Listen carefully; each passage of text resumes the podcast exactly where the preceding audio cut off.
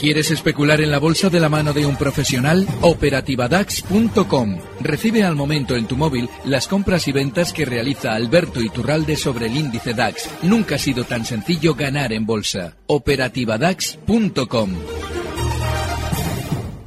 Mercado Abierto con Laura Blanco.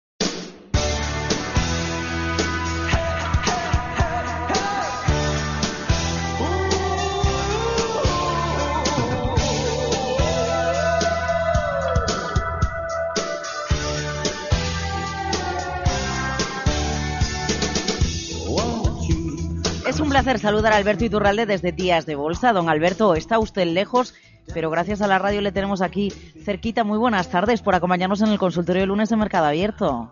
Muy buenas tardes, gracias por contar conmigo. Eh, bueno, eso como siempre, porque usted no falla, ya son muchos años, ¿eh? los lunes, con usted en el consultorio. Oiga, Alberto, que esto se nos tuerce para empezar la semana. ¿Nos preocupamos eh, más o menos o, no, o, no, tiene por qué? A ver, contextualícenos usted la caída que hoy vemos en bolsa. Y enseguida voy con consultas que tiene usted una barbaridad. Fíjate, está muy bien la pregunta en el sentido de que efectivamente resaltas la caída y es eh, la duda si nos preocupamos. No, hay que entender el guion que vengo explicando estas semanas y es que llegará un momento en el que una vez que los bancos han subido, poco a poco tienen que ir ralentizando la subida. Y ese ralentizar la subida es, eh, en cierto modo, eh, estar preparados para ver recortes relativamente leves, porque si tenemos en cuenta la gran subida que hemos visto durante estas últimas tres semanas en toda la bolsa en general, comprobaremos que, hombre, sí, para el dato de cierre de hoy es mucho, sin embargo, ese dato es mucho si tenemos en cuenta que la semana pasada, habiendo cerrado en máximos, hoy nos hemos encontrado con un cierre en mínimos. Pero ese pequeño porcentaje no es nada de toda la subida que hemos vivido. Esto lo que en cierto modo refleja es que se ha ralentizado y se va a seguir ralentizando. De ahí que yo, tanto el viernes pasado con Luis Vicente como el lunes pasado contigo, decía, no, ahora no es el momento. El momento es cuando hay un grandísimo sentimiento negativo y el mercado empieza a subir sin nosotros dentro y sin que lo entendamos, que es lo que pasaba justo a primeros de enero. Ahora lo que vamos a vivir es una ralentización de la subida, que es justo a lo que obedece el movimiento de hoy, y durante las próximas semanas lo que viviremos es una sensación positiva sobre la economía, sobre todo sobre la banca. Verán cómo eh, poco a poco los bancos van a ir publicando maravillosos resultados, nos van a dar la sensación de que tenemos que comprar Santanderes en 4.45, cuando ni más ni menos que hace un mes las, nos sugerían con su silencio que las malvendiéramos en 3.80. Y como el proceso dura unos días, unas semanas, lo normal es que veamos sesiones como la de hoy en las que efectivamente el viernes pasado parecíamos muy alcistas, hoy nos da la sensación contraria, mañana volveremos a marcar nuevos máximos, al día siguiente otro pequeño recorte y eso lo que implica es que el mercado se está volviendo lateral para probablemente ir formando un techo. A ver qué pasa con los mercados financieros. Eh, la visión de Alberto Iturralde desde Días de Bolsa en esta tarde de 28 de enero. Primera consulta. Pues ya que está cayendo tanto Nvidia en el mercado americano, le voy a preguntar por Nvidia, porque Roberto, y voy a empezar poco con un email, ¿eh? aunque tengamos muchas llamadas y WhatsApp, a oyentes.capitalradio.es, le dice, querría preguntarle a Alberto Iturralde por Nvidia y ASML. Es momento de entrar y entiendo que lo dice por las caídas. Manos resultados, caídas. ¿Qué pasa con fabricantes de microprocesadores, don Alberto? es muy importante cuando eh, siempre acudimos a ese criterio que yo suelo exponer de que cuando en el mercado vemos caídas, es importante escuchar las noticias negativas antes de ver un giro al alza. Y es muy importante porque ha citado dos casos antagónicos. En el caso de ASML Holding, sí que se está produciendo un giro al alza que le va a llevar probablemente desde el nivel 153,24 hasta zonas de 165. Ahí sí que hay gráficamente los indicios de un giro al alza. Sin embargo, en Nvidia, todo lo contrario. Todo lo contrario. Efectivamente, ha tenido un hueco porque eh, hay una noticia de fondo negativa, hueco bajista, es decir, habría ya con mucha caída eh, después de esos resultados. Pero lo que no tenemos en Nvidia es un giro formado al alza. Con lo cual hay que tener muchísimo cuidado gráficamente con Nvidia porque lo más normal, o por lo menos lo que está apuntando, es que aunque escuchemos noticias negativas, siempre debemos esperar a que éstas hayan finalizado. ¿Y cuándo lo han hecho? Normalmente lo han hecho cuando ya vemos el giro alfa y durante unos meses todo lo que se nos cuente será discreto quizás algo negativo, pero el valor acompaña, cosa que no sucede con Nvidia. 687-050600, primer audio de WhatsApp. Buenas tardes. ¿Cómo ve la situación técnica de SACIR para comprar ya? Muchas gracias. Muchas gracias. Mm, SACIR, técnicamente para comprar, Alberto. Es, eh, es curioso porque cuando analizamos o hablamos de analizar técnicamente, en realidad nos estamos eh, estamos colocando parte de la información, técnicamente. Técnicamente no hay nada en SACIR. Sin embargo, gráficamente, y ese es el matiz importante, gráficamente en SACIR hay mucho que te debe hacer no comprar. Y es que SACIR tiene esa filosofía histórica de una inmensa volatilidad, subidas muy rápidas como las que hemos visto durante estas últimas semanas, para realizar giros a la baja también igualmente rápidos y dejar muchísimos enganchados. Las subidas tan rápidas como la que hago referencia que estamos viviendo ahora, normalmente generan esa sensación de oportunidad perdida. Es decir, el valor sube sin mí. Eh, si hubiera comprado, señores, el si hubiera comprado es una de las frases más peligrosas que se puede decir un especulador. Y es normalmente la antesala de entrar mal y tarde. Con lo cual, en el caso de SACIR, efectivamente, nuestro oyente habla de un valor que ha rebotado mucho. Sin embargo, si mira el histórico, verá esa volatilidad a la que hago referencia, esos giros a la baja, peligrosísimos y esa necesidad de no fijarnos en un valor tan peligroso como SACIR. 912833333, primera llamada Monse Barcelona. Buenas tardes. Monse Barcelona se nos ha caído la llamada, así que la vamos a recuperar y mientras, pues no pasa nada porque le leo un correo de Ignacio Lozano, oyentes arroba capitalradio.es. Enhorabuena por el consultor, muchas gracias. Me gustaría preguntarle a señor Iturralde acerca de Melia. Estoy posicionado en 8.90. Recientemente le vio posibilidad de subir un 10% hasta los 9.80. ¿Continúa viendo su objetivo como posible a pesar del mes de febrero que se espera? Mm, mira, pues me acaba de dar la pista. Si el mes de febrero que se espera es negativo, no es que me reafirme, es que todavía me da más tranquilidad. Sin embargo, eh, hay que tener en cuenta algo que siempre debemos colocar en la mesa sobre las predicciones de cualquier analista, incluidas las mías. Y es que siempre podemos estar equivocados. Cuando queremos una certeza, es decir, no digo el caso de este oyente, pero muchas veces dicen, bueno, ya se han girado los bancos a alza. Ahí, ahí te estoy viendo venir si realmente necesitas cargar mucho la escopeta y por eso necesitas seguridad. Si se fijan en la pregunta de nuestro oyente, de algún modo se, se traducía a decir, bueno, bueno, vamos a ver, pero efectivamente, ¿sigue usted pensando que ese 10%? Sí, lo sigo pensando, pero eso no quita que debamos ser disciplinados, es decir, colocar un stop en 8,85, la tenemos ahora mismo a Sol Melía cerrando en 8,99 y mientras tanto el valor sigue fuerte, precisamente porque ha tenido un peor comportamiento en el pasado y si me dice alguien que en febrero se ve venir algo negativo, más todavía me reafirmo en que el valor está mejor de lo que parece. Ahora sí que creo que tenemos ya a Monse de Barcelona, al otro lado del teléfono. Monse, buenas tardes. Hola. Sí, tiene que bajar la radio porque si no aquí se acoplan muchos sonidos. La radio... ¿Ahora? ¿Sí? ¿Me oye mejor? ¿Sí? Ahora lo oigo mejor. Díganos, ¿qué quiere preguntar, Monse? Mire, quería preguntar por CaixaBank. Yo las tengo compradas en 3.55 y bueno, veo que la cosa no, no acaba de recuperar. A ver qué opinión tiene, si se podrá recuperar o no. Venga, estupendo. Pues sobre CaixaBank le habla Alberto Iturralde. Gracias, Mons. Un saludo. don, don Alberto, todo suyo.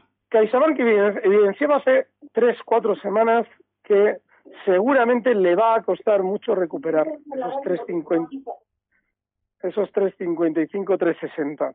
¿Por qué? Hasta ahí puede llegar sin problema, bueno, problema va a tener, pero ese problema se debe a que en contra de lo que habían hecho todos los bancos, que se habían desplomado con mucha fuerza, CaixaBank en su momento, a partir de febrero, cayó, pero cayó menos, cayó con menos fuerza, se mantuvo más aparentemente lateral. Sin embargo, y esto es vital, en noviembre, teniendo un rebote más discreto que los demás, en ese rebote se quedaban solos dando información positiva sobre su valor. Es decir, mientras BBV y Santander ya no decían nada bueno de sí mismos, en CaixaBank se mataban a codazos por aparecer en la información con un banco maravilloso y muy diferente a los demás. Eso es lo que nos inspiraban en noviembre. Claro, yo ahí avisaba, digo, ojo, porque eso lo que va a indicar es que CaixaBank seguramente ahora va a empezar a compensar a la baja lo que no compensó en febrero y ahora efectivamente está haciendo exactamente eso, cayendo más que los demás. Nuestro oyente está enganchado en un punto en el que está enganchado muchísima gente en CaixaBank. El gráfico es revelador. Por encima de 360 hay cuatro años de cotización, no ya el último tramo, del, del el tramo del 17 y el 18 completos prácticamente por encima de 360, sino el tramo que también va desde 2013 hasta 2015. Un tramo en el que hay muchísima gente por encima de 340 y 350. Con lo cual, si ya hemos visto que en noviembre hacían esa trampa, lo que nos están anticipando es que ahora quieren caer más que los demás y cuando les toque rebotar, les va a tocar rebotar menos que los demás, como ya lo estamos viendo. 687050600. Otro audio de WhatsApp, don Alberto. Hola, soy Ana de Barcelona. Eh, esta consulta es para don Alberto. Es acerca de una estrategia para entrar en Melia, para ver si es buen momento y, bueno, pues decirme soporte y resistencia. Muchas gracias. Más Melia, entonces, de nuevo, don Alberto. Sí, 8.65 el stop y el objetivo alcista, zonas de 9.50. Importantísimo, recuerden, eh, el hecho de que planteemos una estrategia es una estrategia. No significa que vaya a cumplirse. Lo más probable, o por lo menos si la planteamos, es porque tiene probabilidades, pero todo se puede torcer. Venga, eh, nos vamos a ir a Gandía con Valentín. Buenas tardes, Valentín. Hola, buenas tardes. Díganos. Eh, pues un placer escucharles y poder comentar esta, lo que tengo, en la duda que tengo. Bueno, entré, eh, hace un tiempo hablé con don Alberto de un valor, Shilling Incorporation, del Nasdaq 100. Eh, acertadamente me dijo que tenía una resistencia antigua en los 96, 97 dólares del año 2000 y me estaba esperando a ver si la rompía. Eh, al romper los 100 dólares he entrado y va bien, de momento me va bien. Eh, sería qué punto de como de stop de beneficios podría tener y si podemos dejarla correr. Esa sería una duda de las que tengo. Y también cuando entro en cortos, eh, por ejemplo, entré en cortos en Sabadell y en Inditex hace un tiempo, a 21.90 y a 0.98 porque habían roto, en mi entender, el, el soporte, pero me equivoqué. Eh, se rompió, fue un error. Entonces, lo que he hecho esta vez es esperar a Antena 3, que la veo bajista, cuando veo que tiene una resistencia en los 4.70 me da la sensación a mí y he entrado intentando que no llegue la resistencia. Mi pregunta en sí es, para entrar en cortos, ¿qué es mejor? ¿Esperar un soporte que lo rompa o cuando está haciendo la resistencia? Uy, qué buena. Eh, venga, pues vamos, Preguntón. vamos con Para todo. hay que felicitarle, perdón. No, no, diga, diga, diga, tú usted felicita. que felicitarle porque la de Sealing la ha enganchado el tío, qué bien. Enhorabuena, ¿por qué? Los valores Nasdaq, este es un valor eh, Nasdaq además muy violento. Cuando realizan una ruptura con hueco al alza y con velocidad, dejan tal vértigo en los especuladores que da mucho miedo entrar. Y él lo ha hecho donde hay que hacerlo y con las circunstancias que hay que hacerlo, es decir, con hueco al alza, con velocidad y donde no entra nadie porque sobre todo nos da vértigo. De ahí lo importante de, en este tipo de posiciones, hacerlo con poca parte de nuestro capital para que eh, los vaivenes, que los va a tener, porque es un valor filosofía Nasdaq, no nos saquen en falso ni nos estén engañando de continuo con, con esa volatilidad típica de estos valores. Ahora tiene que subir el stop ya a 100 dólares, fenomenal, está en 110. Y el objetivo alcista, 142. 142. Y alguien dirá, qué barbaridad. Sí, es un valor Nasdaq. Stop en 100 y objetivo alcista 142. La segunda pregunta es eh, de retratar, es de dejarla ahí colocada en un cuadro. ¿Por qué? Porque efectivamente es muy difícil saber cuándo hay que entrar, si es en la resistencia esperando el giro a la baja o en la ruptura del soporte a la baja. Muy bien, el criterio yo lo expliqué hace cosa de unos meses, pero lo vamos a repetir, además fue contigo. Cuando un valor está en resistencia y no sabemos si hay que abrir cortos o hay que esperar a que rompa, luego se gire a la baja y rompa el soporte, hay que poner un poquito la antena, hay que poner Radio Macuto, hay que poner Capital Radio mejor. Y vean ustedes qué es lo que nos quiere, la compañía nos quiere hacer ver. A ver qué pasa, a ver si nos hablan bien de sí mismos. Yo explicaba estos días que los grandes bancos nos estaban dando información negativa de sí mismos porque querían seguir subiendo. Bueno, pues tape, han subido. ¿Y ahora qué es lo que van a hacer? Darnos información positiva de ellos mismos cuando se quieran girar a la baja. Bueno, pues blanco y en botella. Ahí vamos a entrar cortos en resistencia. ¿Por qué? Porque en esa resistencia veremos cómo se va girando poco a poco los bancos a la baja, nos hablan bien de sí mismos para que compremos y lo mejor o lo más probable es que acertemos si nos ponemos bajistas. Sin embargo, a veces se rompe un soporte a la baja y alguien dice, bueno, no estamos en resistencia girando a la baja, no, no, veníamos cayendo y se ha roto un soporte y no sé qué es lo que hay que hacer. Tate. Aquí pongo el ejemplo siempre de Bankia. En febrero del año pasado, cuando Bankia rompía un soporte importante a la baja, salía Goyi Golzarri a decirnos que igual se fusionaban con el BBV. Estos días le recriminan a Goyi Golzarri que no haya defendido a Francisco González. Claro, es que Francisco González, cuando Goyi Golzarri intentó vendernos en su día la mentirijilla de que se fusionaba Bankia con BBV o que igual se fusionaba para que compráramos acciones en la ruptura del soporte, Francisco González dijo que no. Dijo que nada, que no había nada de fusión y ahora se la están pagando. Bueno, pues hay que interpretar todas estas situaciones. Y si se rompe un soporte y sale el, el, presidente de la compañía, el que canaliza todo el sentimiento del valor, a decirnos que es tan fenomenal, hay que abrir cortos. Porque lo que quieren es, como saben que por debajo de un punto lo normal es que les aparezcan ventas, porque por encima está todo el mundo enganchado, dicen, no vendan no vendan, que somos muy guapos, que estamos fenomenal, que nos vamos a fusionar con Goldman Sachs y encima, no, no, que que fusionarnos, los vamos a comprar nosotros.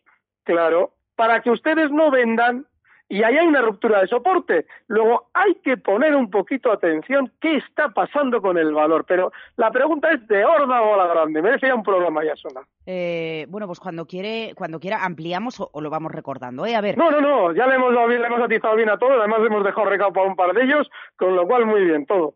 No, porque además siempre se nos ha enseñado, ¿no? O los libros de bolsa nos enseñan cuando somos alcistas dónde compramos, ¿no? Compramos en soporte, vendemos en resistencia, claro. Pero al, al revés, ¿no? ¿Cómo se hace? Ahí está la clave. Sí, además es que hay un problema, porque él preguntaba por Antena 3. El problema que tienes con Antena 3 es que Antena 3 tiene ya tal recorrido a la baja que ahora lo que te vas a encontrar durante mucho tiempo es información negativa en torno a la publicidad de las eh, de las cadenas de televisión y sobre todo mucha eh, mucho mucho movimiento de zigzag, volatilidad, nerviosismo y tú quieres abrir cortos, bueno, pues tu posición corta ahí está en precario, porque efectivamente vas a haber días en los que ibas ganando un montón. Sin embargo, el stop no lo puedes fijar con normalidad porque ya te has comido el recorrido a la baja. ¿Por qué dices, bueno, y ahora que no se puede hacer nada o nunca se pudo hacer nada? Sí, se pudo hacer cuando explicábamos en su día que cuando te están contando que les van a opar los de Mediaset o quien sea, también Antena 3 se va a ver afectada, es porque quieren seguir cayendo, como efectivamente han hecho. Ahora todavía no sabemos. Durante los próximos meses ya verán ustedes como todas las empresas de televisión nos dicen que la publicidad está de pena. ¿Por qué? Porque ya han caído, claro. Eh, Sergio Blasco, oyentes arroba capitalradio.es, consulta para Alberto, han vuelto las noticias de Tesla y han sido malas, incluso preocupantes. En la caída inicial 18 de enero, probablemente el núcleo duro haya tenido que recoger muchos títulos. ¿Se puede plantear alguna estrategia para largos en Tesla? A ver, hay uno de, las, eh, uno de los grandes problemas que tiene el especulador es buscar en un valor. Ustedes no busquen en un valor. Ustedes vayan al mercado y vean qué valor aparece. Eso es lo importante. ¿Por qué? Porque ustedes igual están al Pepe mirando para allá y de repente oyen una noticia de un valor que, en teoría ha subido un montón y les está diciendo que es guapísimo. Bueno, pues entonces ustedes cogen y venden.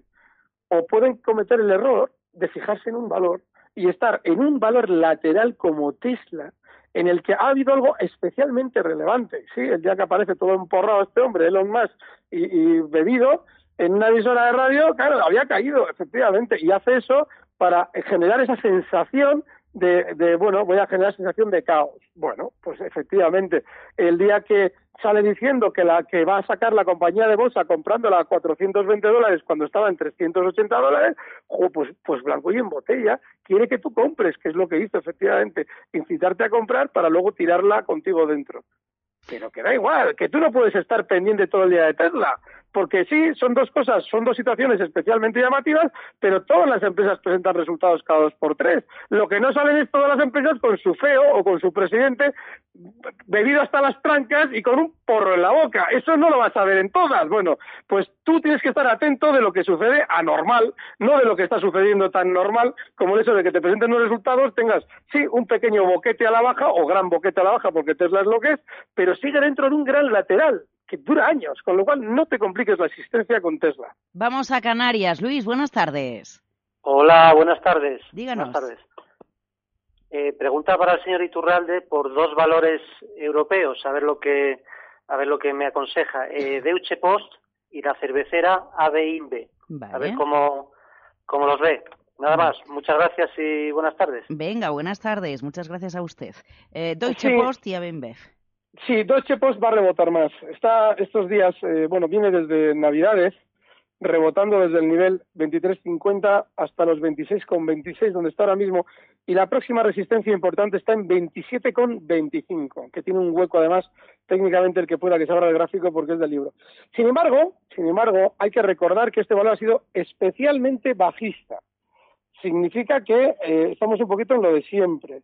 Eh, vale, mm, el valor es grande, gran compañía, toda esta historia que nos llega a la, a la, mente sobre un determinado precio y que nos hace pensar que seguramente va a ser de gloria. Cuidadín, cuidadín precisamente por eso, porque el hecho de que vaya a rebotar ahora, que lo va a hacer, no significa que como no andemos rápido y como sobre todo no seamos disciplinados, por eso, mira, ahora, según lo digo, voy a mirar un stop para la posición del oyente si la quiere abrir, inexcusable el stop en 25.77, cotiza en 26.26, porque este si se vuelve a girar a la baja, te va a dejar vendido. Ave InBev, bueno, Ave InBev super bajista también, si es que además son dos valores muy similares, con una caída mucho más eh, pronunciada que el resto de su mercado y ahora en fase de rebote. Bueno, pues Ave InBev, lo más normal es que desde 64 se vaya dirigiendo el alza hasta zonas de 69, pero aquí también estás en un valor bajista y en este caso el stop, pues fíjate, este lo tienes bien, porque el stop está en 63,50, con lo cual lo tienes cerquita. Está en 64 cotizando, ese 69 es el objetivo alcista. Eh, yo creo que un audio de WhatsApp rapidito a lo mejor cabe, Alberto. ¿Cómo lo ves? Venga, dale. Si no... Uh, sí, sí, a ver, a ver. dale, dale. No, no, le estoy diciendo Alberto Coca, el director ah, técnico. ah, no, nada. Muy buenas tardes, soy Francisco de Madrid. Una pregunta para don Alberto Iturralde. Me gustaría que me analizara Iberdrola. Venga, ya, con esto lo dejamos. Iberdrola, no te da tiempo para más, sino eh, don Alberto Iturralde. Vale, lo de hoy no es grave, es algo normal dentro del movimiento que vengo explicando con ciertos recortes, vaivenes. El stock inexcusable en 7 euros, objetivo alcista 7.30. Sigue muy bien Iberdrola, 7.07 cierra hoy.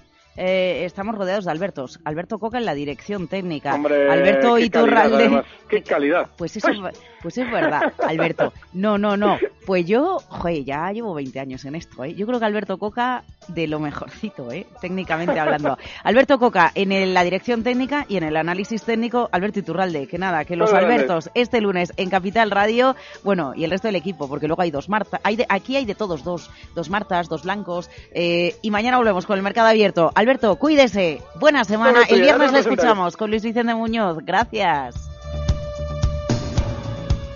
El mercado, amigo. Recibe al momento las operaciones de Alberto Iturralde vía SMS en tu móvil. Operativa DAX.com.